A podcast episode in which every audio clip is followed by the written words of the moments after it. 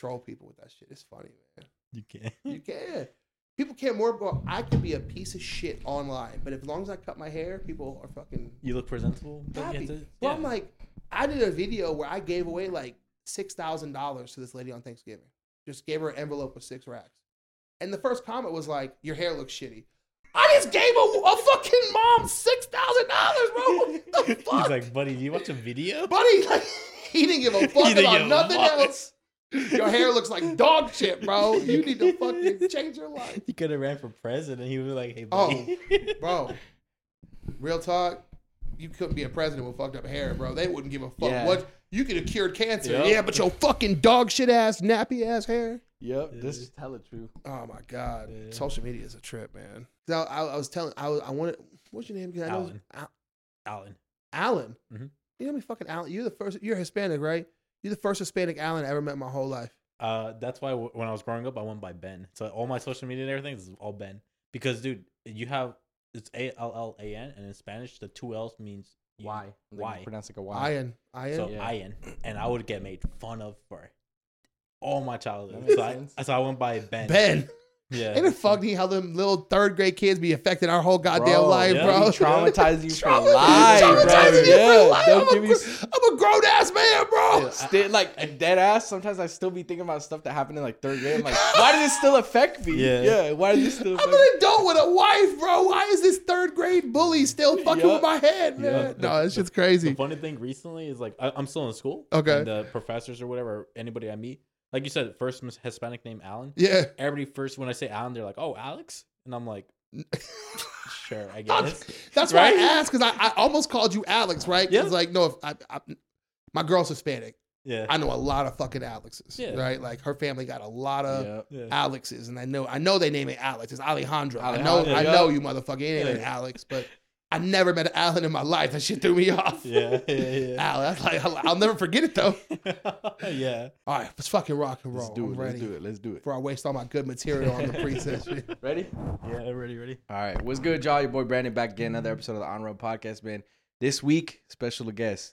We got Brandon from Vegas sitting down with Brandon from Vegas. Let's do it, man. Brandon and Brandon, let's go. Let's do it. And Alan. The first Hispanic Alan. The first Hispanic Alan in my life, bro.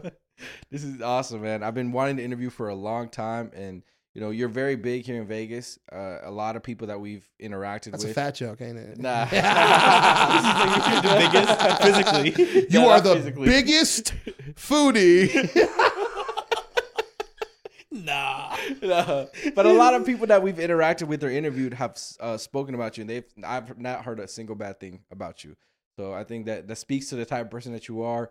Along with on your social media, we see you doing things like giving back to the community, trying to make a positive change, which is something that a lot of people don't do. A lot of people, they take from the community, they'll take the views, they'll take the attention, they'll take the money, but they don't ever give back. Yeah. First off, thank you guys for having me. I know we tried to do this for a few weeks, and I apologize that my schedule is what it is, man. It sucks. We understand. Being an adult is the worst thing in the whole world. But what I pride myself in is what you just said, as I've been in Vegas my whole life. And forget the views, forget the followers, the fact that, like, it's hard-pressed. I've been here my whole life. It's hard-pressed to find someone who said I've done them wrong or wronged them in some kind of way. I pride myself in that, man. Yeah. But I want to know a little bit about your backstory. Obviously, we know what you're up to these days. You're a realtor here in town. You're also a big foodie, not physically, but maybe physically. But what is your backstory? Like, obviously, you're from Vegas, but what part of town did you grow up on? This is crazy to think about, but like, I've spent my whole life in Henderson. Mm-hmm. Oh. I've lived in every part of it, and I've lived outside of Henderson as well. Right. But like, Whitney Ranch to Green Valley North to Green Valley South, which is where I currently reside. I've lived in every part of Henderson, so that's kind of why a lot of my focus is there. A lot of my reviews are in that part of Henderson, just because I know it very well. I was there before they built Sunset Station, which is crazy to a lot of people. I was there before they built Green Valley Ranch. So, like, when I tell people, like, oh, I know Vegas, like, I mean, for real, I know Vegas. Like, we used to shoot fireworks in that parking lot, you know? What high school did you go to? Coronado High School. We were my older brother was the original class. So we were like the 3rd class ever at Coronado. So it was a little weird because like I was poor. And we were on that. There was a line between Green Valley High School and Coronado. Now, at Coronado, I would have been, I mean, at Green Valley, I would have been cool, right? Because there was a lot of poor kids there. I would have fit in. We would have had our own little poor kid section. Yeah. But at Coronado, like, kids was coming to school in their dad's BMWs. One kid had like a drove to school for senior day in a Lambo. Wow. And I'm taking the bus, bro. I'm like catching rides and shit. And people are like, hey, Brandon, we'll pick you up from school in his dad's new Mercedes, you know?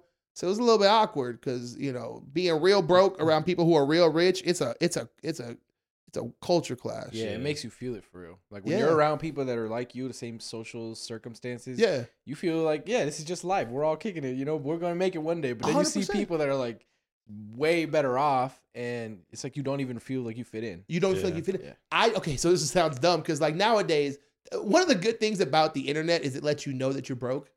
Right? Yeah. Like you go on the internet and you're like, oh shit, I'm broke. Like there's people doing way better. But back in my day before social media, I didn't know I was broke. Yeah. I had food every day. Yep. We had a PlayStation. In my head, we were killing it. You're killing it. And then I made my first like high school friend with money, and I was like, yo, mom, are we poor?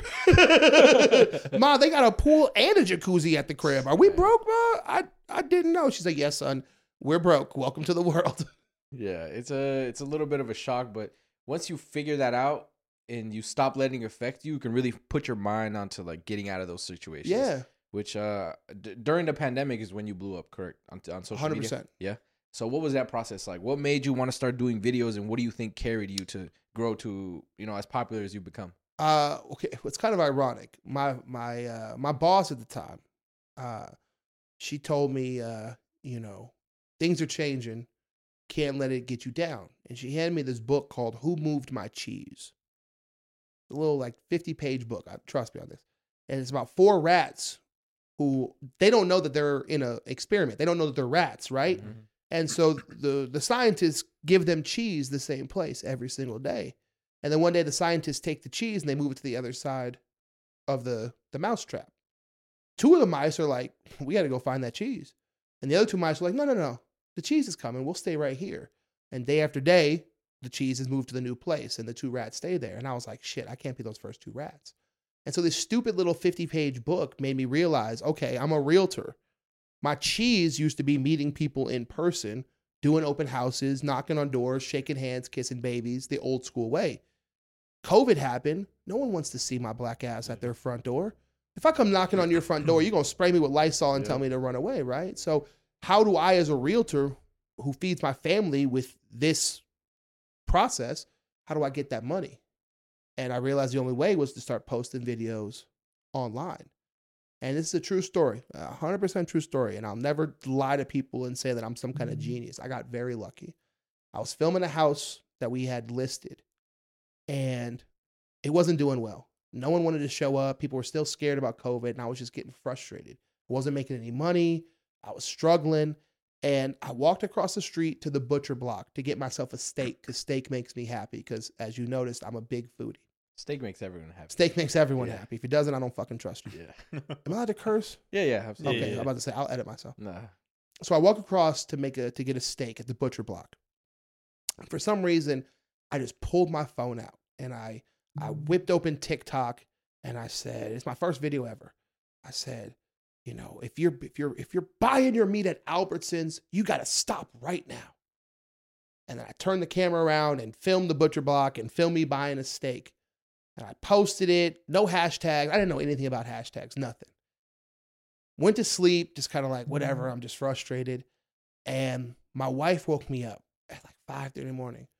She's like, what the hell is going on? I'm like, what do you mean? She goes, your phone has been ringing all night. What is going on? And I turned my phone over, and I had forgotten to turn my notifications off on TikTok because I'm like, who cares? I had 175 text messages from people being like, like the video, like the video. The video had did 500,000 views overnight.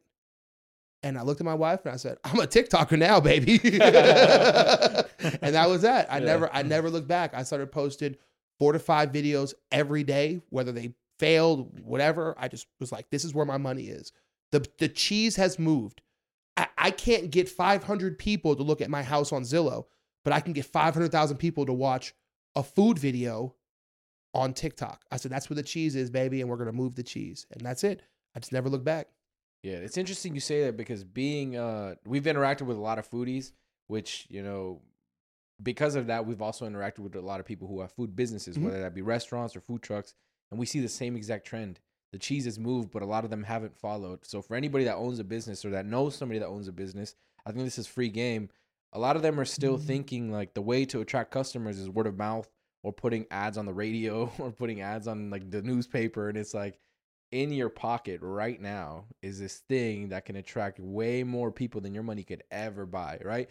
We think about all the ads they put on the Super Bowl and all these things. And mm-hmm. of course, those things generate money and sure. it's worth it for those big brands. But in your phone right now, you can generate hundreds of thousands, if not millions of eyes to look at your product mm-hmm. every single day. But yeah, a lot of people don't do that because they think they don't know how or they think it's too difficult. But it's like you can make an hour of your day every day. You know, who knows where you'll be in a year? Maybe you suck at it for the first year or the first month or mm-hmm. the first day, but eventually a video will hit. And once that first video hits, all you have to do is just keep it up and people will stay with you. 303 in the Cut. You ever heard the food truck? Yeah. Biggest food truck in Vegas. Yeah. Biggest food truck in Vegas. And Giuliano, if you're watching this, he's the smartest person ever. Most people bring us foodies in to make videos for him. Giuliano said, I will pay you to teach me how to do this. And we were like, bro, you're fam. We got you. And so my girl Talls, shout out to Talls, taught him how to make food videos. And now he edits, films all his own stuff. He doesn't need to bring foodies in anymore. He just does it himself. Yep. Right? Because he saw the value. And now that dude's truck, he has to hire people to run his food truck because they're so busy that he can't even do it himself anymore. Right? And so if you're a business watching this, you have to. You have to. There's no other way to reach people.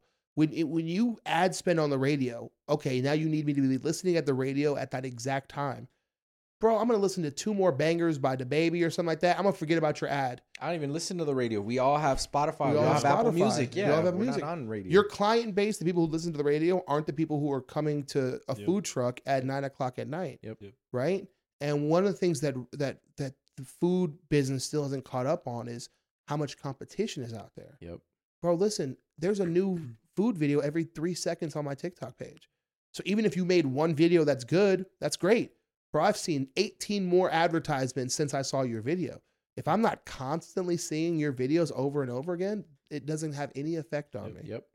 Yeah. And another thing is like you said, the target market is very important because I noticed that it's young people that are going to try these new spots. Mm-hmm. Old people will be loyal to the same damn restaurant, even if the food is trash. Yes. I've been coming here for 20 years and they'll keep going there until they die, no matter what. I got to give old people I don't want to use the word old because I don't want my fan base. This is he's gonna offend all his fans. I am all the homeowners. I am every mom and dad's favorite TikToker. Yeah. The people who come up to me, I don't get like. I'm not like Leonardo DiCaprio. Like cute girls aren't coming up to me like, oh my God, you're the fat guy who eats on food. I'll get your dad. Your dad will be like, oh, Brandon from Vegas. Oh my God, I just ate at 8 restaurants you told me about. Honey, take a picture with me. I'm like every mom and dad's favorite blogger. So even the 40, 50, 60-year-old people who are now gravitating onto TikTok mm-hmm. a decade later, they're willing to try new foods, right? It's like food has become the new love language for people. It's a way for people to like, it's the last piece of diversity that we actually have, right? Where people are, I'm Hispanic, but I want to eat Jamaican food. Yep. I'm Jamaican, but I want to try Chinese food. Yep. It's the last like, it's what connects all of us. Is like, I may not agree with you, but I sure as hell love your food. So we're starting to see more than just young people. Older people are starting to get in the game too. Yep, they're starting to, but I give credit to the same thing. It's social media. Yeah. How does it feel being a TikToker though? Because we interviewed, he's another foodie in Vegas and he's Hispanic. And he told me a story that he visited a restaurant and then the restaurant manager was talking to him and stuff. And then the owner walks in. He's like, oh, let me introduce you to the owner. So he's like, okay, here's this dude. He's a TikToker. He's like, man, you can't introduce me as a foodie, a food blogger, anything else. He's like, you told this dude I'm a TikToker. He's going to think I'm going to do a dance or something. Yeah. To be fair, the reason it took me so long to get on TikTok because my little sister, she was like, you should be on TikTok. I said, girl, I'm not going to dance for no teenagers. Like, I'm not going to sell no houses. No one's going to see my belly jiggle for 3 minutes. Like, that's not, you know. Yeah. And so I had the same mentality. But that is how managers introduce. Managers, y'all gotta do better. Stop telling people we're TikTokers. Yeah. Like, that doesn't get your owner excited. Tell them I'm a professional food reviewer and critic and blogger. Make me sound good, you know? Yeah. But it is weird. I think I was telling you guys right before we turned the cameras on about how, like, I'll just be trying to have dinner with my wife. We're just sitting there chilling, having a nice dinner. I'm incognito. I don't call the restaurant. I know some food people do this. You know, they'll call the restaurant beforehand because they know, and I don't do that. If I show up to a restaurant, I'm not filming. I just show up as myself. Brandon Johnson for $2. I sit in the corner. I don't try to ask for anything special. I just try to eat and have a meal. But the people who recognize me are the staff because they watch food videos too. They're right. Locals. Yeah. Yeah.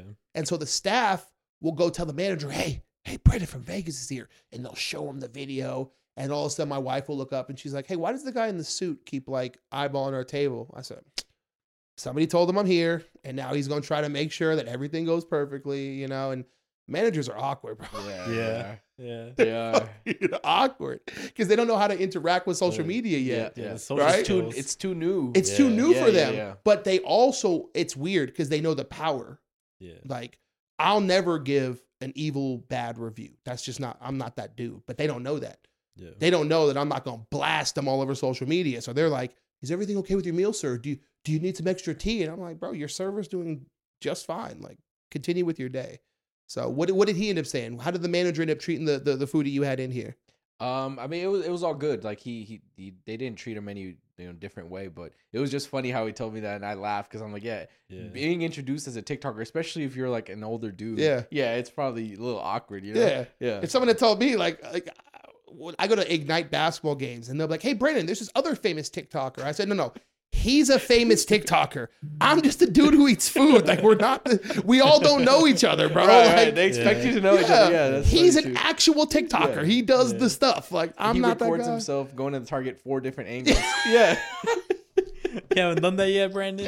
Bro, hell no. If you saw me waking up, if I set the camera, you'd see me farting in my sleep, bro. No one wants to see me wake up and do my day. It's gross. Here's Brandon shoving food in his face for 20 minutes. Like, that shit would be so lame for me, man. Eating something healthy, and they're like, we know you didn't eat that. Yeah. Here's my morning protein shake. Like, bro, I just had a meatloaf sandwich. Come on, bro. Quit playing with me. No, I would never do some shit. I'm not a real TikToker. I'm just a dude who happens to have TikTok. That's it. The only if people would just buy houses from me the normal way, I would stop posting food all the time. But people only want to buy houses from me if I show them a new restaurant. So I'm stuck. I'm here. Yeah, that's funny. We talked outside a little bit earlier. Oh, we talked outside a lot. Don't lie to these people. No, but one thing I thought was really interesting was when you were mentioning that now that you're so big on TikTok and social media, that you're almost a character to them. That no one knows you anymore from your first name and last name. Yeah.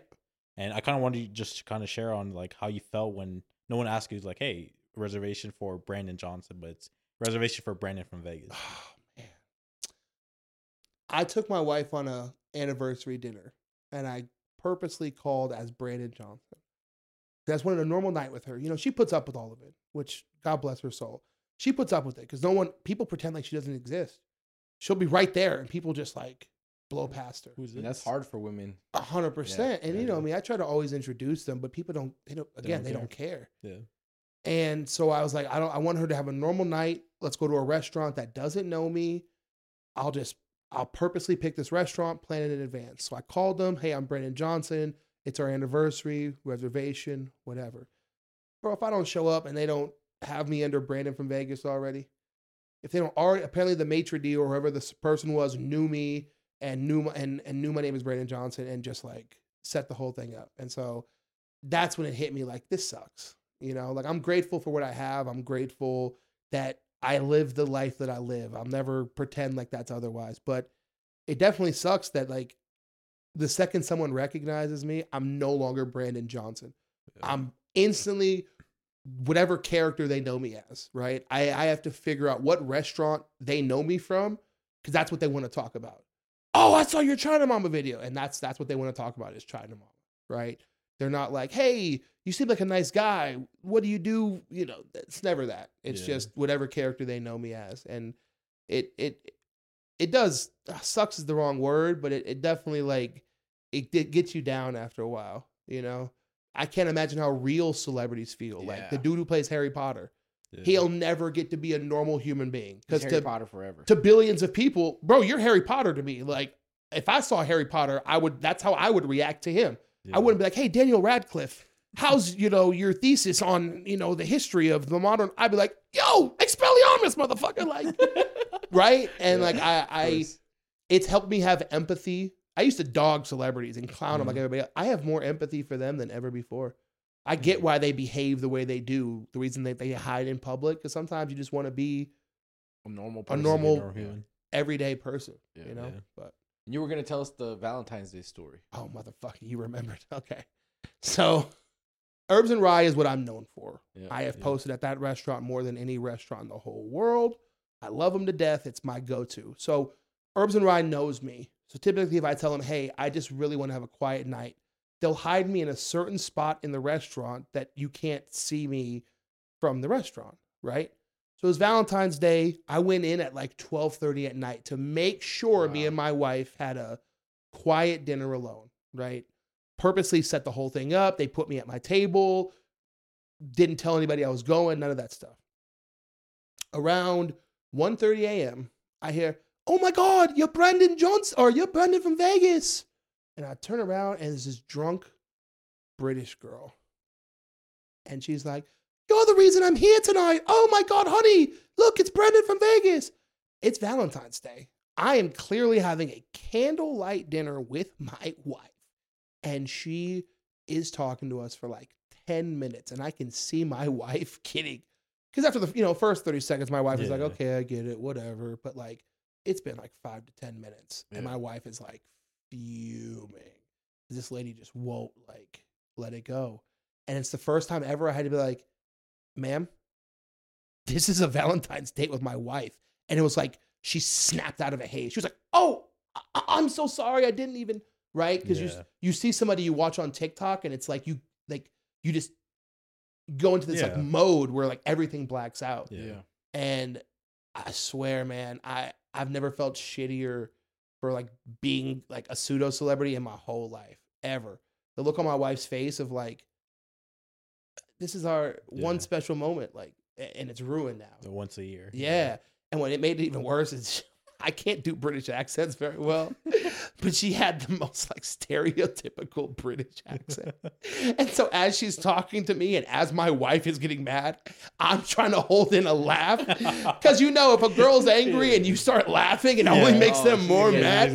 But this girl's drunk British accent was so fucking... It was such a... I can't do it even. I can't even replicate it. But it was such a stereotype that I'm like dying on the inside trying to hold back a laugh, man. And kind of goes back into what we were saying about just not getting to be yourself anymore. Yeah. Like, how bad do you feel for Keith Lee? Yeah, I was gonna say the same thing. Well, recently I saw a video about he like was trying to debunk the theory that if you order your food in as Keith Lee, it comes out better. Yeah, and it actually was true. So we're gonna try the Brandon from Vegas method. We're gonna order our food under Brandon Johnson.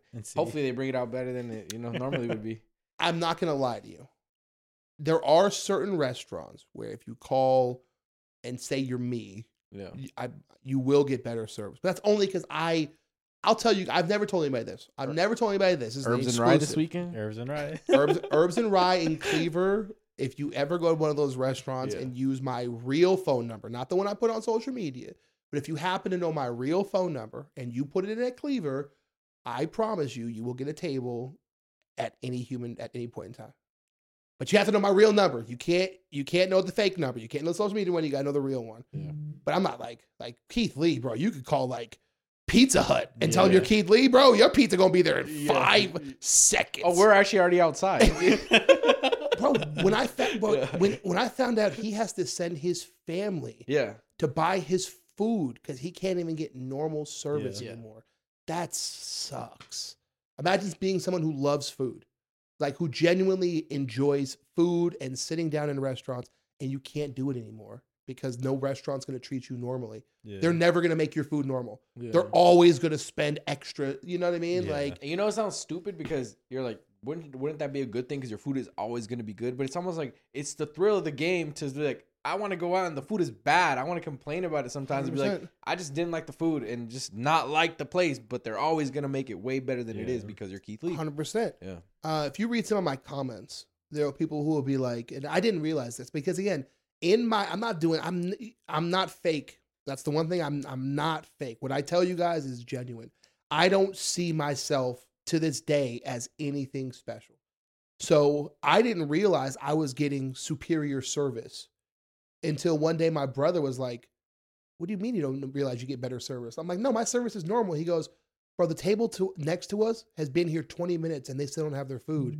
You have food, dessert, and all your drinks already. I said, oh, I didn't even realize. I didn't realize I was getting better service. Yeah. So I'm reviewing restaurants based on the service I'm getting, thinking it's normal service. And then people in my comments are like, no, the service there sucks. It's trash. And I'm like, bro, you're tripping. Like, the service here is great. That's when it clicked for me. I saw Keith Lee's video and I'm like, oh, fuck, I'm an asshole. Like, I'm really getting special service thinking that this place is just great service and it's not. And that's what sucks. I want to review food honestly for you. I don't want you guys spending $20 on a meal and having it be bad. Like, to me, that's why I started doing this. Right. I got tired of people going to the strip, spending $50 at Gordon Ramsay's Pub and Grill, having it be trash, and then people thinking Vegas food sucks. Yeah. So I wanted to give an honest review.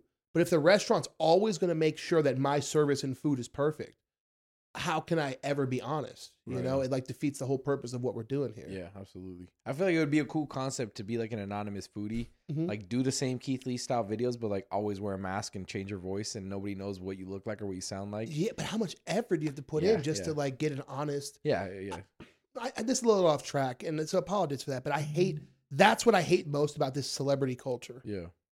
If you're a normal person, they seem to have no incentive to treat you with any form of decency or like what makes Vegas special is that everyone's special.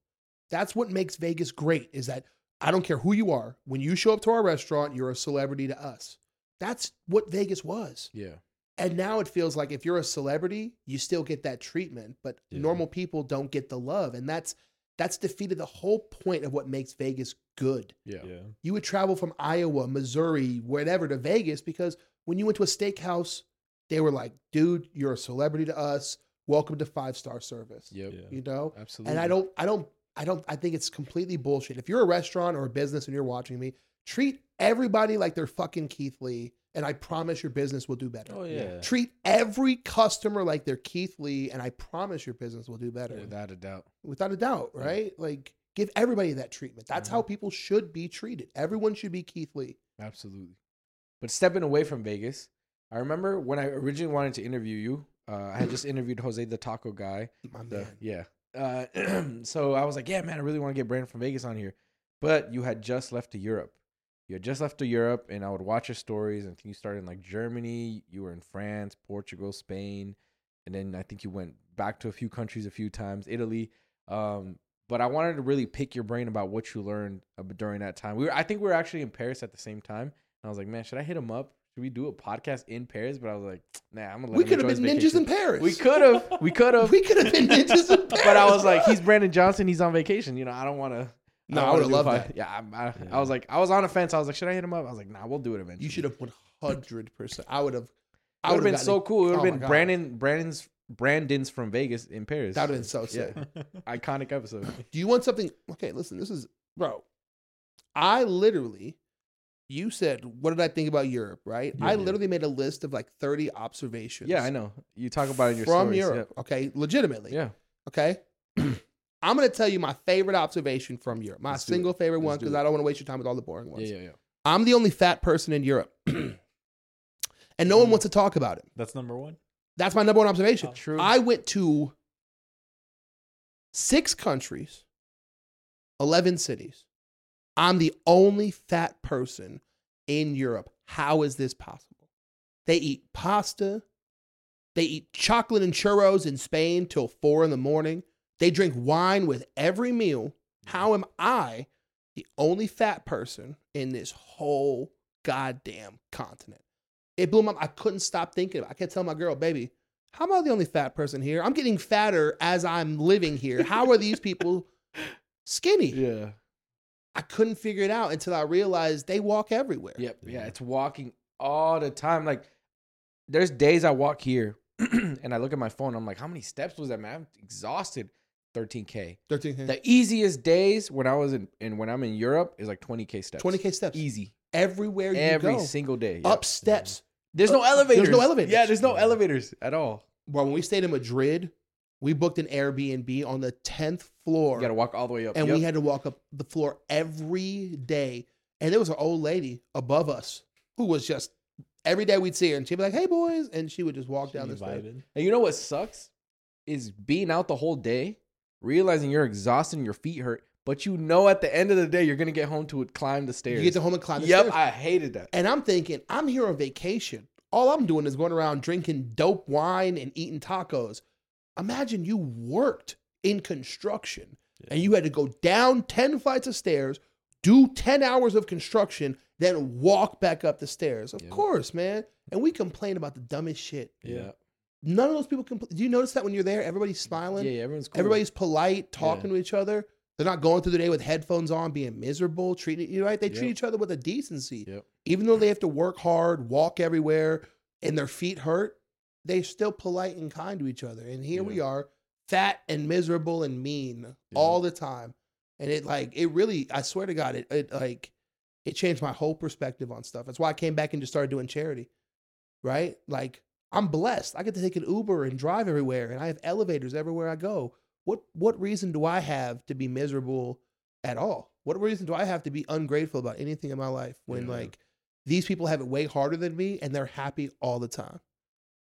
It's a completely different lifestyle. And one thing I noticed is like, especially when you're on vacation, right? Because you don't have a job, so you're outside all day walking around, going to restaurants or going to museums or whatever. You're walking. And you see people like sitting on benches, or you see people in the park, or you see people out in a restaurant. And that's something that we don't see here. Mm-hmm. People are working all day. If you go to a park, right? And I'm not, maybe not right now, people are off work, but if you go to a park, like, I don't know, anywhere between like 9 to like 4 p.m., there's nobody there. No. Nobody there. No. If you go to a park in Europe, there's old people sitting, talking, having a conversation. Feeding the birds. Yeah. There's like people running. There's people outside. And it's just a completely different life. Like, it feels like people have the time to sit around and just be people. And they're not just working, going home, working, going home, working, going home, go out on the weekends, and then do it all over again. Did you notice that when people go to dinner, they sit there for like 2 to 3 hours? Yep. Nobody's on their cell phone. Nope. They just talk to each other for hours.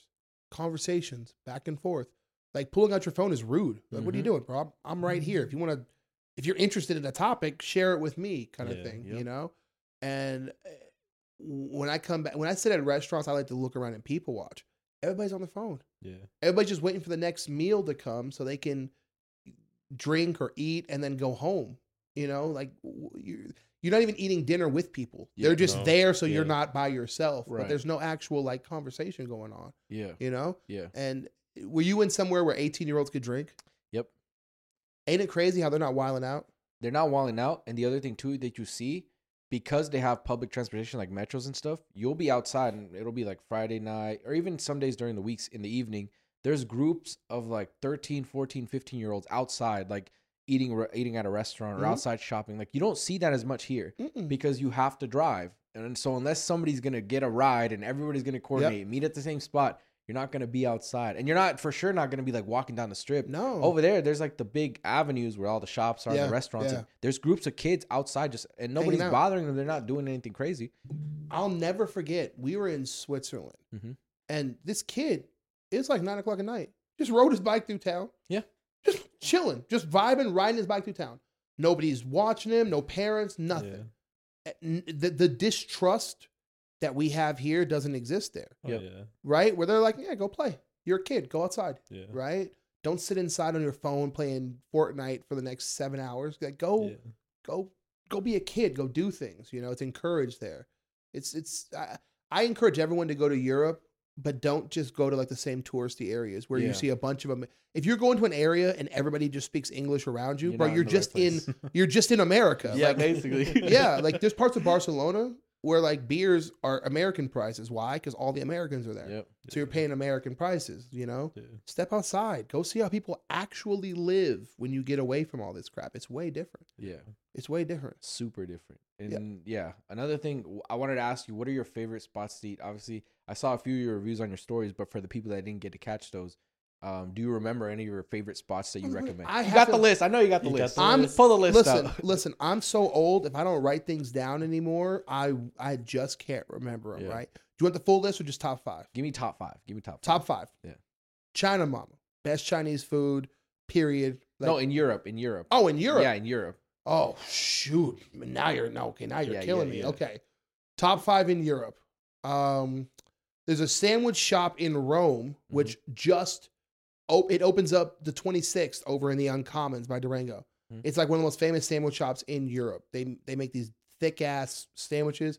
Best sandwich I ever had. There's a tiny little restaurant. We basically ate wherever Anthony Bourdain said you had to eat in Europe. Yeah. So there was this tiny little. Did you go to Portugal?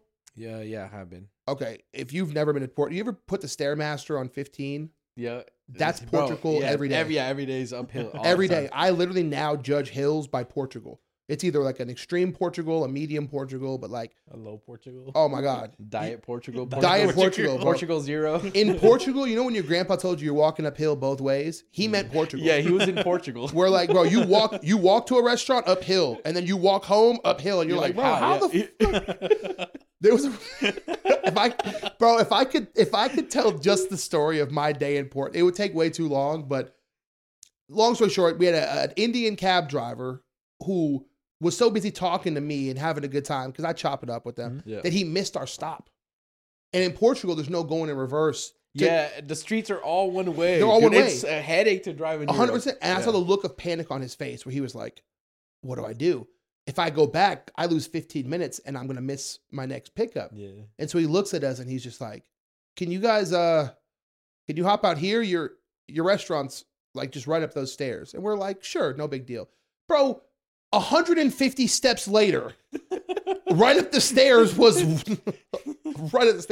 But at the top was one of the sickest restaurants I ever had in my life. It's like this Portuguese seafood restaurant. So in the cut, they didn't have menus. They just wrote it on chalkboard. Yeah. But people's dinner tables were in front of the menu. So you had to wait for people to move to see what was on the menu. And they didn't have paper menus. Everything was in the waiter's head. Oh. So you had to ask him what was for dinner today. One of the best restaurants I ever had in my entire life. Yeah. The next three are all Paris. In Paris, you can't get a bad meal. Yeah. It's impossible. So number three is we ate at this really like 5-star Michelin crazy place. Bomb. And then Angelina's. Angelina's is to me it's simple breakfast food, but everything is the best version. Yeah, it's good. The best omelet, the best toast, the best bacon, the best everything. Hot chocolate. Best hot chocolate in the world. Oh, man. If you're in Paris watching this, to the mother trucker who stole my $300 worth of Angelina chocolate from my suitcase, I want that shit back. I'm talking to you. I hope you see this. I will find you like the dude from, what's the movie? Taken. I have a set of skills. I will find, bro, I bought $300 worth of Angelina chocolate to bring back and give away to people in Vegas. That was my whole thing. I was going to be like, what did I tell you earlier? Share your blessings with the world. Mm-hmm. My goal was to just give away Angelina chocolate to kids in delicious. Vegas. Someone stole $300 worth of Angelina hot chocolate from my luggage. I said, you can keep all the expensive shit. I just want the hot chocolate. So what's hot chocolate to you? If you had a cup of hot chocolate, what is it to you? Warm, chocolatey. So you take milk and then you pour like the syrup into it or the powder? Yeah. Okay. Yeah, watch this. Okay. And at Angelina's, they bring you a cup of chocolate and whipped cream. And you're like, oh, okay, where's the milk? And they're like, what do you mean? And you're like, how do I make this? And you take the cream, you put it into the chocolate, you drink it. What do you mean? Drink the hot chocolate. It's 90% chocolate. Yeah, it's melted chocolate. They bring you melted chocolate, and then you put a little cream in there for the milk, but you're drinking straight chocolate. Yeah. Oh, wow. We didn't tell my brother that you were drinking straight chocolate. So we land in Paris, go straight to Angelina's. He drinks a pitcher of hot chocolate, which is the whole thing. Bro, 30 minutes into the meal, and he's literally asleep at the table like, drooling on himself. Yeah. Because they don't tell you it's straight chocolate. Yeah, you're drinking. Yeah, wow. It's the best shit in the whole world. Yeah. Angelina hot chocolate is like McDonald's Sprite in America. Yeah, it is. McDonald's Sprite. It is. Like it's if you drink Sprite at any other place except McDonald's, you're like, I mean, it's Sprite. Yeah, it's cool. But then you drink the Sprite at McDonald's, you're like, this thing is like, you know, it's like electricity running through your body, right? Bro, it's crazy. Oh my God, it's so perfect. And did you try any fast food while you were over there? Yeah. Does it make you mad how good their fast food is compared to ours? I have a funny story about that. So the first time I was in Paris. I land in Paris, and it's a long flight. You know, I'm exhausted, I'm tired, and I'm hungry. And I was staying near, what's the Sacre Coeur, the church that's on the hill. Yeah. So I'm there, and I'm like, I want to go see it. That's where they had the John Wick fight, by the way. Yeah, they do. Yeah. So I'm there, and that area is all uphill, too. It's all uphill. And here's the thing that makes me mad, right? It's all uphill, and every place relative to Vegas is humid as hell. Yeah. So you're uphill, and I'm just drenched. It's like it's cold outside. People are wearing sweaters. I'm drenched in sweat because I'm like, why is it all uphill? Why is it so humid outside? Okay. So I'm mad as hell. I get to the top. I'm like, I don't even want to be here anymore. I'm like, whatever. I'm going to get food, and I'm looking for food, and like a good Mexican does, you know, I'm walking. I look down this long street. It's straight, and I see tacos. So do you know about French tacos? No. Okay, so French tacos, they're called tacos, but it's like a burrito. So it's made with this kind of like flour thing, kind of like a kebab wrap, shawarma wrap. Yeah. But it's like they fill it with like potatoes, some kind of meat, whatever, cheese, and they call it a taco, French taco. So I see tacos written on the end, and I'm like, is this a sign? Is this, you know, France telling me I'm Mexican? It was calling for me. So I walk all the way there and I look at the menu. I'm like, yeah, this isn't tacos. And I'm like, whatever. So I just eat there. And then the waiter doesn't speak any, or the cashier doesn't speak any English. And there's no one at the register. They're all in the back, like talking, smoking cigarettes. It's like just bullshit. Smoking all cigarettes. All the time. Yes, everywhere. Cigarettes. Everyone smokes cigarettes. All the time. Everyone smokes cigarettes. All the time. Your server will literally be 10 minutes late because she needs a cigarette break between each order. Yeah. Like, I took your order, 1 second, what you want to soup? Like, everywhere. It's frustrating. Yeah. And it's crazy because, like, all their cigarette packets have pictures of, like, diseased lungs or, like, people with, like, you know, like, looking crazy because of smoking. Their guts falling out. Yeah. They don't give a shit. And they're like, I don't give a fuck. Give me that shit. I'm still smoking it. Bro, they can't take your order without needing a cigarette, bro. Yeah, they'll straight up take your order, step outside, then go place that shit. Yeah. Oh, it's great. So I call, there's a dude eating. He's eating there. I'm like, okay. And he's like, okay, yeah, they're in the back. And I'm like, I understood they're in the back, but I didn't understand what he said. And I'm like, what the fuck? Okay, so I look around the corner. I'm like, hey, can I get like some help? Whatever, like, cool. And so they come and I'm ordering. And then the dude's trying to talk to me in his broken English. And I order and I eat. And then he tells me, he's like, I wouldn't eat here. I'm like, you're eating here, and I just ordered here. What do you mean I wouldn't eat here? And he's like, I got some sauce here the other day. Give me like a rash. I had to go to the doctor, etc. I'm like, you couldn't tell me that before I ordered? I'm literally seeing you eating here. Well, whatever. So I ate, and I was like, bro, I hope I don't get sick. Luckily, I didn't get sick, but that was my experience with French tacos. Okay, so how long did it take you to realize that, like, I gotta use the right word here. How long did it take you to realize that, like, the Turkish kebab food was like the Hispanic food in America? So, I mean, it's literally prepared on the same thing. It's a spinning thing with fire on the back. It's like, it's the same thing. That's their Mexican food. Yeah. Like kebab is Roberto's. Yep. Yeah. Oh wow. That's their Roberto's. Yeah. If you're drunk, I don't care if you're in Germany, Switzerland, Spain, Italy. Yeah. If you're drunk. At 1 a.m, you're getting kebab. Yep. You're getting kebab. That's it. That's what you're ordering. You're getting shawarma fries. You're getting kebab. Period. End of story. That's their Mexican food. And it took me like a month to realize that's what was going on. And the other thing you don't realize, like here, if you go to any restaurant, it's always Hispanics making it. Mm-hmm. If you go there, it's always like Arab people, Turkish people. Mm-hmm. Same thing, but it's the same dynamic. And the funny thing, so I was having this conversation. I went to Norway recently for work, and I was having a conversation with this dude I traveled with. He's from France, and we were talking about like, he's like, I was like, yeah, you know, he's like, yeah, in Europe, everyone's tanning. If you get a little bit of sunshine, you see people outside tanning. They don't get sun at all. Mm-hmm. And I'm like, in Vegas, you would hide, brother. There's sun. Yeah, it's the opposite. Yeah. I get why when you travel to Europe, doesn't Vegas start to make more sense? Yeah. when my family comes over here, my family's from Germany. They got money. Like, Germans got money. They all have some kind of skill. Do you know the only thing, before they come say hi to me, before they come talk to my family, do you know what my German family does?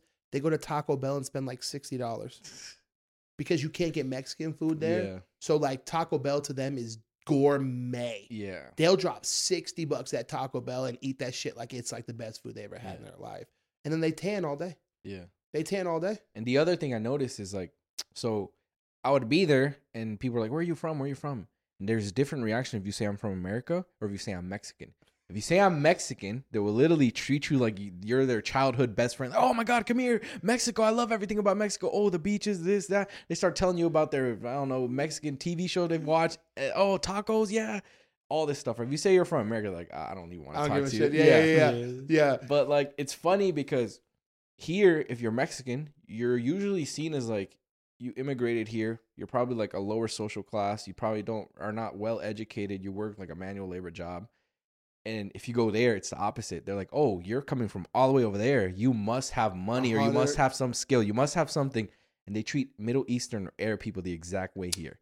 If you're here, like, oh, he got oil money. Your parents are rich. Your parents are that. If you're Arab there, they'll treat you like you're Mexican here. Because you're shawarma. Yeah. You're just the cook. Yeah, exactly. You're just the cook to them, right?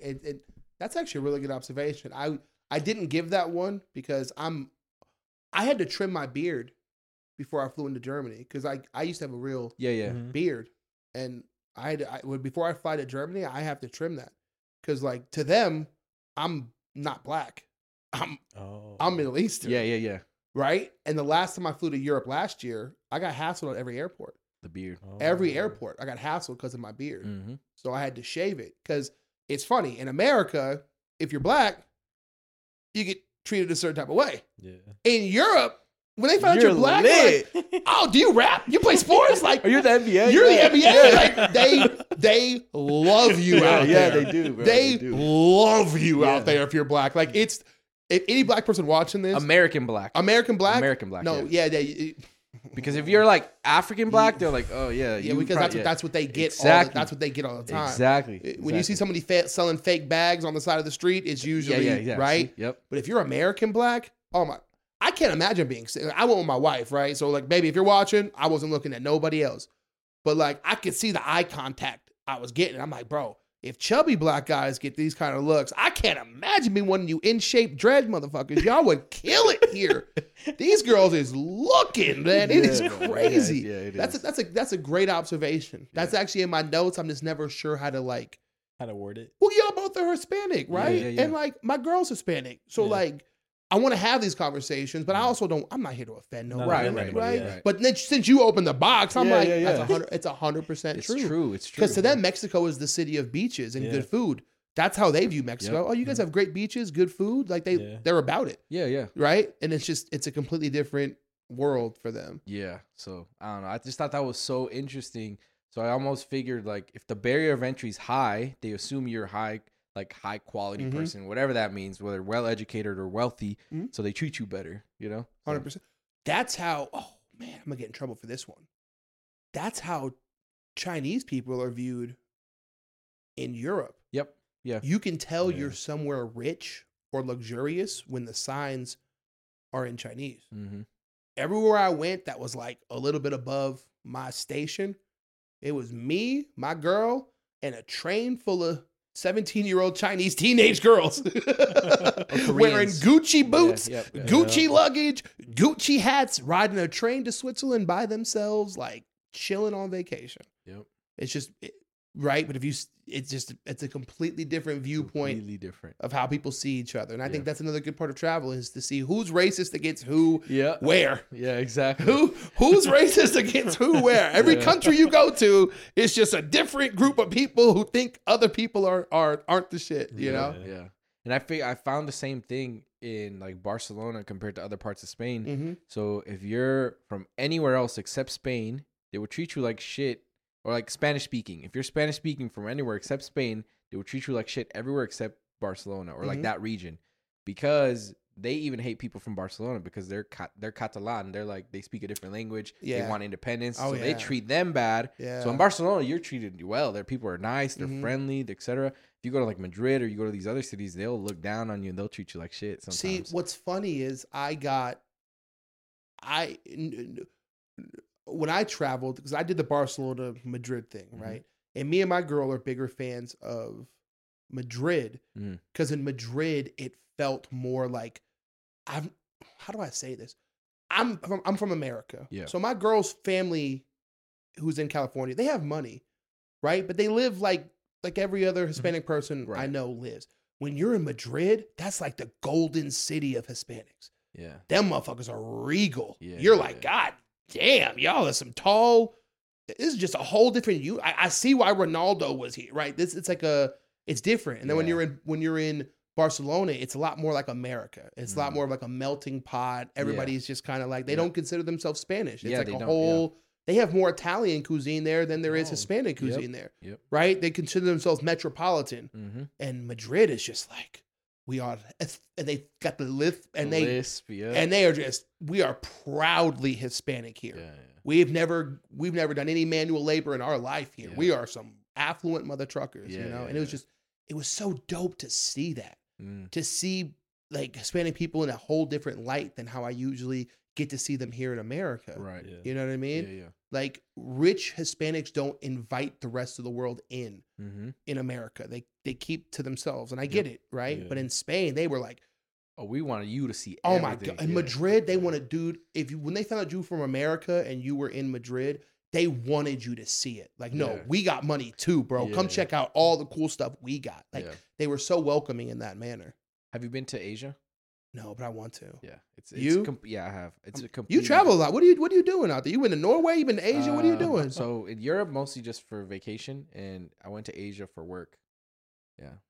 So I was in Japan. I was in China. So I got to see two different countries, completely different in Europe. Is it weird how they hate each other? Yes.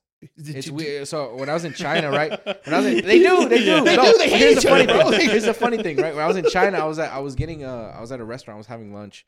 Yeah, and then there's a waiter, and he comes and talks to me, and he's like, "Oh yeah, we're having a conversation, you know, just trying to speak to each other." His English wasn't the best, but he was telling me something about Japan. He's like, "Oh yeah, like they don't look you in the eyes." Okay, and then I went somewhere else, and he told me the same thing. Happened like 3 times. I'm like, what do you mean they don't look you in the eyes? Mm-hmm. I went to Japan. Anywhere that takes your order, or it's a cashier, or you're like talking to someone, you know, in the hotel lobby, they will talk to you. Have you ever talked to a blind person? Yes. You know, you talk to a blind person, they're just like staring into one spot, but like they're still responding to you. It's literally the exact same thing. Really? They won't look you in the eyes. They'll be like, "Hey, yeah, Brandon, do you need anything else? No? Can you just sign here?" It's like, is the eye contact like... It's considered, I guess, disrespectful, so they don't look you in the eyes. I wouldn't be able to handle that. Yeah, me neither. It was so weird. Face, like, and you know, I'm right here. No, like I would start fucking with them a little bit, right? So like they would kind of try to look away, and I would kind of try to step into the line of sight, and they would kind of move, and I would kind of move back like slowly without making it seem like I was doing it on purpose, and it would just make them so uncomfortable. Where did you feel more comfortable as an English speaker? Was it China or Japan? Japan. Japan loves American culture, and they love Hispanic culture too. So you know, LA, they got like cholo culture, like these fucking wearing like flannel shirts, oversized Dickies pants, Cortez shoes, like socks pulled up to the knees. Socks. They have the exact same thing in Japan. Like there's old Japanese people doing the exact, like dressing the exact same way. Tattoos. Yeah. For you, how was that? It's crazy because you're literally looking at someone. You're like, is this motherfucker from LA? Like, am I in East LA right now? Okay. See, I'm so glad you opened these doors. That's how I felt. Okay. There are so many black people in Paris.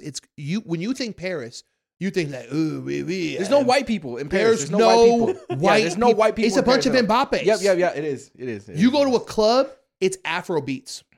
There's no EDM. It's Afro beats. Your Uber driver is from the Congo. Yep. Your server's from the Congo. Everybody you meet is black in France. And it blew my mind how much they fuck with like American rap. Bro, they love it. My Uber driver singing Lil Baby word for word in that drive, just cruising, man. Yeah, 100%. It's crazy to see like what cultures travel and like, how did cholos end up in Japan, right? Yeah. Like how what? Yeah. You think the two cultures have nothing in common, nothing, but they found like a connection point. And they fuck with it. And the rap too. And the other thing I saw is a lot of like street fashion there is crazy. Like it's insane. Like I consider myself someone that's kind of like in touch with, you know, dressing nice here, whatever. I like to, you know, keep up to date. And then you go to Europe and you feel like, yeah, it's normal. Like it's normal. Dude, if you go to Tokyo, there's like certain parts of Tokyo where you're walking, every single person looks like they should be in a fucking magazine. I kid you not. Swag. Every just swag like you've never fucking seen, and it's insane. And then you go to these shops, and a lot of them, or just a lot of their stuff is like kind of.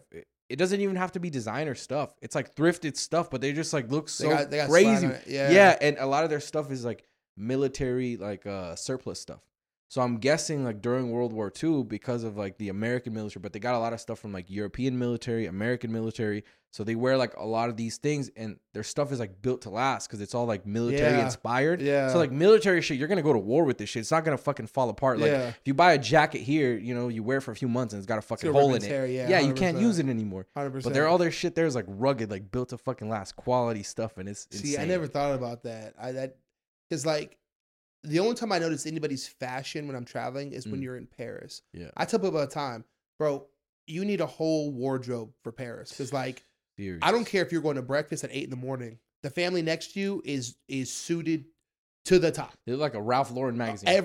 Bro, and I, like, my girl literally felt uncomfortable because, like, she's in leggings. The typical American girl. They don't wear leggings. They don't wear sweatpants. They don't wear hoodies. Like, no. Nothing. Bro, yeah. I saw a 6-year-old girl walking through the rain in Gucci galoshes. Splashing in the rain like these were Target shoes. Yep. Like they don't. In Paris, every day is fashion week. Yeah. There's no day off. Like if you're traveling through Paris, you're going to feel real uncomfortable if you dress the way I do. Like I was walking around in just like hoodies. A Brandon from Vegas hoodie. Yeah. And they were just, bro, like every dude's wearing like trench coats and Chelsea boots. And you're like, I'm so ugly.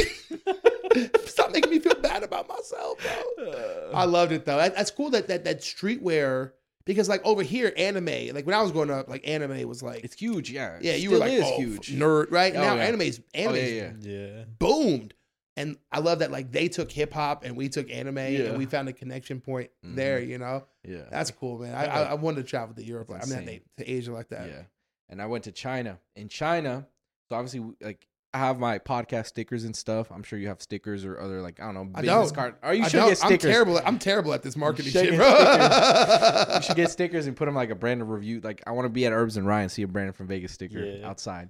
But I have stickers, obviously, and we like to stick around town. You know, it's free promo. So when I was going to China, I'm like, man, China's huge. Like, I'm just going to stick them everywhere. And hopefully someone's going to fucking scan them and go to the podcast. And maybe we'll have listeners in China. Who knows? Could not find a single piece of graffiti. A single sticker, a bottle, a napkin, nothing outside. Really? It is impeccably clean. Really? All the tree, it looks like Minecraft. You know Minecraft, the game? Yeah. Everything's streets perfect. Look like that. Everything looks the exact same. Even with that many people. So I guess they got extra janitors, right? I guess. But like, no, really, like I saw 6 dudes trimming a tree. Like, I don't think it takes 6 dudes here to trim a tree, but there was 6 people, like one guy on a ladder, another guy holding a ladder, and like 4 guys like supervising. I guess like telling him like, okay, that angle's pretty good, or like switch this way.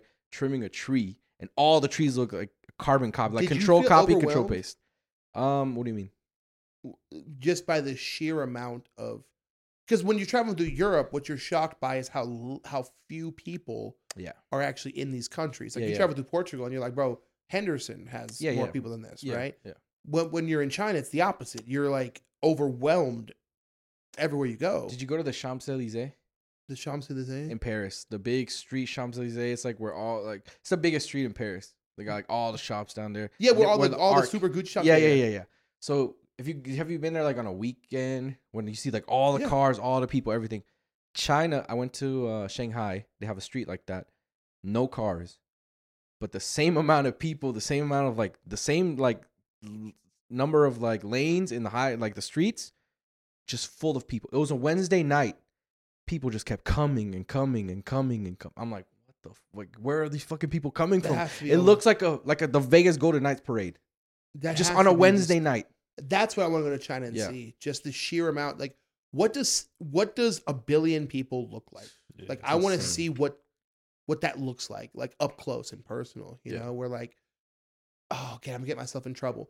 So one of the things about the Eiffel Tower is you never actually get to go to the Eiffel Tower because there's always just huge amounts of Chinese tourists pushing their way to the top. And, you know, I had to explain to my wife, like, no, they're not being rude. Where they come from, there's so many people that this is normal. That's their existence. They can't, like, you can travel and be somebody new, but you can't get rid of like basic instincts of how you live. Yeah. You know? And imagine if we have a restaurant that's busy, we have like 100 people. For them, it's 1,000 people, right? Yeah. So like busy to us and busy to them are two completely different things. Completely. Pushing your way to the front is their only way to like survive. Yeah. And that's just, I can't imagine seeing that every day. So we were driving into Beijing and it just like, I've watched like movies where like these post-apocalyptic movies where you drive into this massive city and it's like, you know, it's fantasy. So these buildings are huge. And like this is the exact same thing in Shanghai. Really? These like apartment buildings, like housing complexes, just sky high, towers everywhere, just nonstop. From like, as soon as you get to the outer part of the city, it'll be like being in like Centennial or Henderson driving towards like the middle of Vegas. And these towers are just everywhere. And we're talking to the host, and I think there's, on paper, I think there's like 20 million people in Shanghai. But he's like, oh no, in China, they only count you in the census if you're from that city, so you have like a residence card. You can't even move cities in China without asking for permission. So all the people that are there working that are not actual residents, he's like, it's probably close to like 45 million people in the city. Yeah. Like 45 million people in that city. Henderson's got like 2 million people now, and we feel absurdly crowded at 2 million people, right? Can you imagine 45? Can you, like, it's insane. How do you even like on one end, being a business owner there has to be sick. How, what's your clientele like? I got 50 million customers, bro. Like Target market, I'm never going out of business, bro. I'm never going out of business. Yeah. What American restaurants did you see the most there? So the funny thing is there's American restaurants there, but a lot of them are just franchised to China, but they're not actually owned by the real company. So you'll have McDonald's, there's KFC, Starbucks, but a lot of them are not like, they look similar. They have the same stuff, but a lot of them are not actually like run by like Starbucks, like the corporation, or McDonald's, the corporation, you know? Yeah. But you definitely want to have that. Starbucks for sure though. 100%. Yeah. Yeah. That's crazy, dude. See, China's on my list, man. My girl wants to do like Japan, Thailand. I'm like, no, I want to do China, dude. I want to see it. Yeah. I want to see half the world's population in one place. Yeah, insane. But yeah, man, I could talk forever about traveling. Oh, like, bro, no. This is my traveling. Like, traveling and music are like my two. Like, once I'm in there, and I know I just realized I've been talking my ass off too long because I just got the double call on both phones. Yeah, and that means it's the wife. She's the only person who would call one phone and then call the other phone just in case, which means I know we're supposed to be having a date tonight, and I know I'm going to look at my phone, and I know I've talked past my limit, and you have gotten me not late tonight. You have gotten me unlate. What's the, you just cock blocked me and didn't even know. Yeah. No, this is like, the traveling aspect is so dope because everybody thinks it's about the food or how much you can drink or no. It's just the observations you make along the way. I just love seeing the culture differences and like taking new things and being like, what can be better in America or versus like, what do we do better than them? And just building like yourself or your life around those things that you take from where you go. I think it's invaluable. Everybody should do it. Yeah. 100%. You can take the best, parts of each country and leave the worst parts behind, you know, like going through Paris made me realize I need to start dressing better. It definitely looks better and feels better to dress up, you know? And going through Portugal, I realized, hey, man, it's okay to walk. Like, you don't have to take the lazy... She's going to be so salty. You don't have to take the lazy way all the time, you know? Yeah. And the best things in Europe are all hard to get to. Mm-hmm. There's nothing convenient about Europe, and I think... that's what I brought home the most. And that's why I think I instantly started doing charities and started to like kick everything into third gear. Cause I realized like we have so many conveniences here. And if you allow yourself to get swallowed up by it, you'll just see life through that lens and everything will become inconvenient to you, you know? And once you walk 20,000 steps in a day just to have a normal day, you realize like it really isn't that hard. You get used to it. You adapt to it very quickly. Mm-hmm. Yeah, absolutely. All right. I guess we'll let you go to your day. Yeah, dude. You got me, dude. You trapped me. I wasn't when you brought up. I wasn't ready for. See, that's why I like not being prepared, because mm-hmm. I wasn't prepared to talk about travel and observations, because no one ever fucking cares about that stuff. They just I love that stuff. It's the best part. It's the best part in the whole world to me, man. Fucking thank you guys for having me. This has been it's been the first podcast where I actually get to be like real Brandon Johnson, right?